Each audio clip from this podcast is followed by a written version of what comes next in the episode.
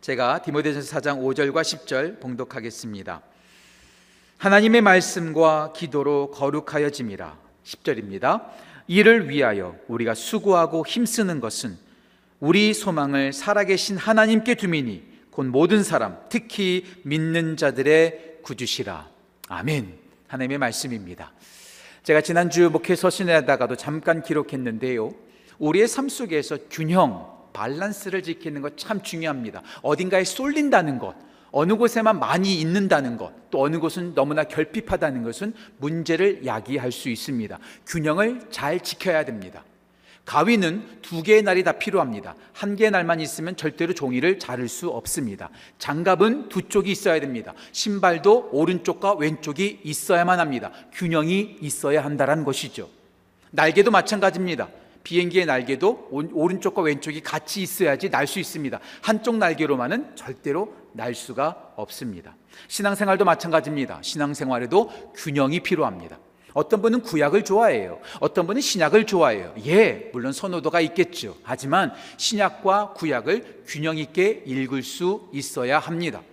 교회 안에서 우리가 신앙생활을 열심히 하고 섬기는 것 참 중요합니다. 하지만 교회 밖에서, 가정에서, 일터에서 우리가 정말 믿는 자답게 살아가는 것 참 중요합니다. 교회 안과 교회 밖의 균형을 지켜야 합니다.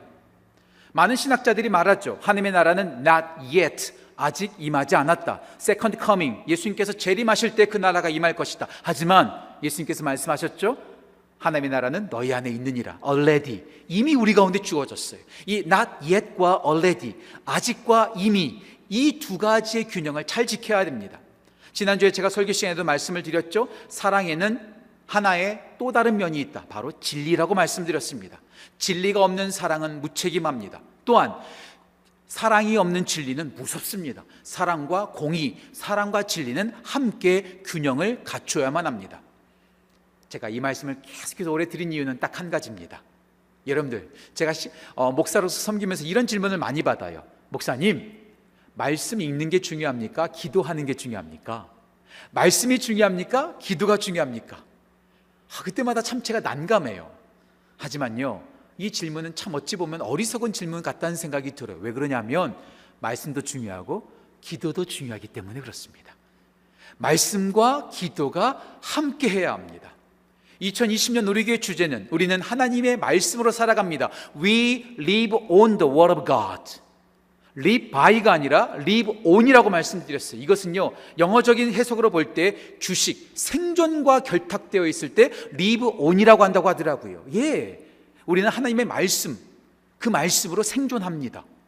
여러분 가운데 먹지 않고 살아갈 수 있는 사람 단 한 사람도 없습니다. 예. 그만큼 말씀은 중요합니다. 그리고 2021년 주제는 뭐라고 말씀드렸죠? 기도, 우리의 호흡입니다. 호흡. 먹는 게 중요할까요? 호흡하는 게 중요할까요? 여러분 이런 질문 받으시면 참 어리석지 않습니까? 여러분들 예 물론 호흡하자면 더 빨리 죽겠죠. 하지만 호흡을 안 하는 거나 밥을 안 먹는 거나 똑같이 죽는 것은 매한 가지입니다. 먹는 것도 중요하고 숨 쉬는 것도 중요합니다. 무슨 말이냐면 기도도 중요하고 말씀도 중요합니다. 이번 주일날 제가 함께 함께 말씀을 나누었던 것처럼 우리는 2020년만 말씀으로 살아가는 것이 아니라 우리의 평생 계속해서 말씀으로 살아가야 합니다. 그리고 거기에 2021년에는 기도를 얹습니다. 말씀과 함께 기도가 함께 가면 놀라운 일들이 일어나는 것이죠. 그래서 오늘 사도 바울은 성령을 통해서 디모데전서 4장 5절에서 말합니다. 우리 한 목소리 같이 한번 읽어볼까요? 디모데전서 4장 5절 말씀 같이 읽겠습니다. 하나님의 말씀과 기도로 거룩하여짐이니라. 하나님의 말씀만이 아닙니다.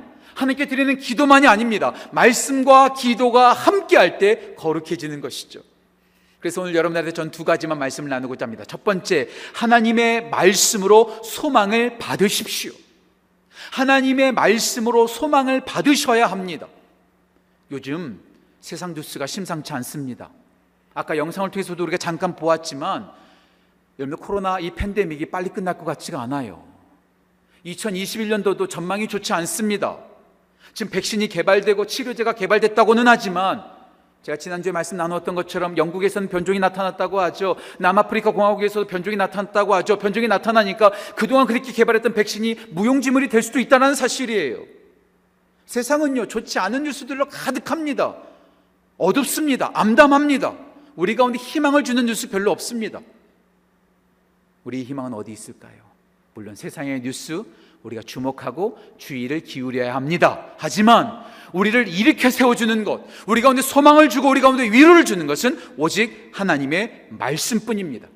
제가 몇 가지 말씀 여러분들한테 소개할게요. 10편 119편 49, 49절 말씀입니다. 제가 읽겠습니다. 주의 종에게 하신 말씀을 기억하소서 주께서 내게 소망을 가지게 하셨나이다. 하나님의 말씀은 우리 가운데 소망을 주시는 거죠. 여기서 끝나지 않습니다. 골로새서 1장 5절 말씀 우리 한 목소리 같이 한번 읽어볼까요? 골로새 1장 5절 같이 읽겠습니다. 너희를 위하여 하늘에 쌓아둔 소망을 말미암으니 곧 너희가 전에 복음의 진리의 말씀을 들은 것이라. 세상의 뉴스는 우리를 절망하게 합니다. 디스커리지 시킵니다. 낭망하게 시킵니다. 무섭게 만듭니다. 공포로 몰아갑니다. 하지만 진리의 말씀, 복음의 말씀, 하나님의 말씀은 우리 가운데 소망이 살아 숨쉬게 합니다. 예, 물론 하나님의 말씀 가운데 우리를 경책하고 우리를 힘, 우리를 징계하고 우리에게 진노하고 우리를 심판하는 우리를 힘들게 하는 말씀들도 있습니다. 하지만 그 징계와 경책하는 말씀은 우리를 무너뜨리기 위함이 아니라 우리를 다시 회복시키기 위한 목적입니다. 그래서 오직 우리는 하나님의 말씀으로 소망을 받습니다. 다시 우리 모든 성도님들께 제가 권면합니다.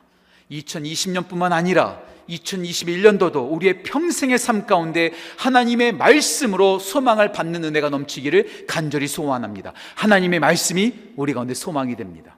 두 번째, 하나님께 기도로서 소망을 구하십시오. 기도로서 소망을 구하셔야 합니다. 말씀이 들어와서 우리 가운데 소망이 꿈틀거리기 시작했다면 그 말씀을 붙잡고 우리는 기도해야 합니다. 내 뜻으로 기도하는 거 아닙니다. 내 생각으로 기도하는 거 아닙니다. 내 소망을 따라 기도하는 것 아닙니다. 내 위시를 따라서 기도하는 것 아니죠. 말씀을 따라 기도하는 겁니다.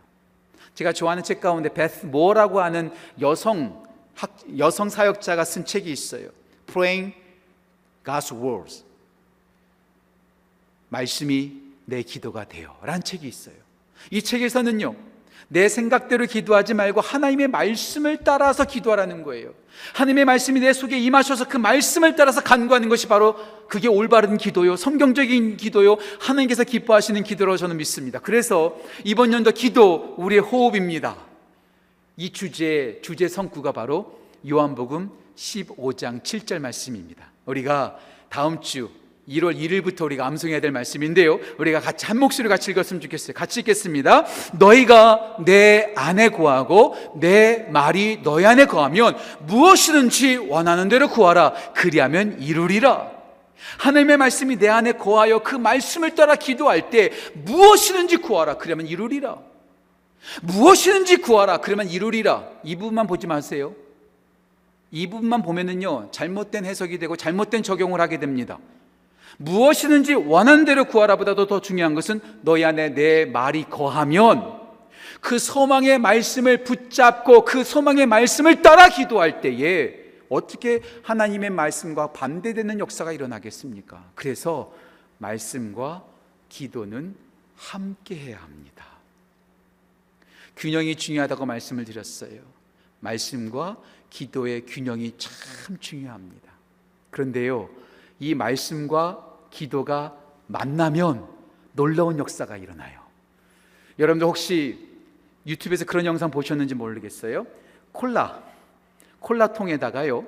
여러분들 마트에서 파는 멘토스라고 하는 그 씹는 사탕이 있습니다. 그 멘토스를 딱 집어넣으면 어떤 일이 일어나는 줄 아세요? 혹시 집에서 여러분 이런 일 하시면 큰일 납니다. 밖에서 하셔야 됩니다. 만약에 실험하고 싶으시면 근데 하지 마세요. 이 콜라에다가요 멘토스를 딱 집어넣으면은요 부글부글부글 끓면서요 이 콜라 그, 그 통이요 막 이게 넘쳐납니다 콜라와 멘토스가 만나면 폭발이 일어나는 거예요 저는 뭐 과학의 전문가가 아니기 때문에 인터넷에서 좀 살펴보니까 뭐 나트륨하고 물이 만나면 폭발이 일어난다고 하더라고요. 이건 뭐 과학자들이 잘 아는 거니까요. 하여간 어떠한 화학 제품과 어떤 화학 제품이 만나면은요 폭발이 일어납니다. 이것이 어떻게 보면 폭, 폭탄의 원리가 아닐까요? 마찬가지입니다. 말씀 플러스 기도 합쳐지면 놀라운 역사가 일어납니다. 그게 뭘까요? 그게 바로 하나님의 소망입니다. 오늘 본문 말씀 디모데전서 4장 10절 말씀 우리 같이 한 목소리 읽어볼까요? 디모데전서 4장 10절 같이 읽겠습니다. 이를 위하여 우리가 수고하고 힘쓰는 것은 우리 소망을 살아계신 하나님께 두미니 곧 모든 사람 특히 믿는 자들의 구주시니라. 말씀과 기도가 합쳐질 때 살아계신 하나님의 소망이 우리 가운데 이루어집니다. 그것을 믿는 자들에게 이루어집니다. 예, 하나님의 말씀은 살아 있습니다. 우리의 기도를 들으신 하나님은 living God 살아계신 분이십니다. 그 살아계신 하나님께 우리의 소망을 두면서 말씀과 기도를 통해서 코로나로 인해서 우리 모두가 절망 가운데 있다 할지라도 말씀과 기도로 소망을 품고 그 능력 가운데 일어나는 우리 모든 지구촌 가족들 또 온라인으로 송구영신 예배 드리는 모든 성도님들 되시기를 주님의 이름으로 축복합니다. 2020년 하나님의 은혜로 여기까지 달려왔습니다. 물론 힘들었습니다. 하지만 2021년 우리가 말씀과 기도로 말씀을 먹고 기도로 호흡할 때 우리 가운데 하나님의 소망이 이루어질 줄 믿습니다.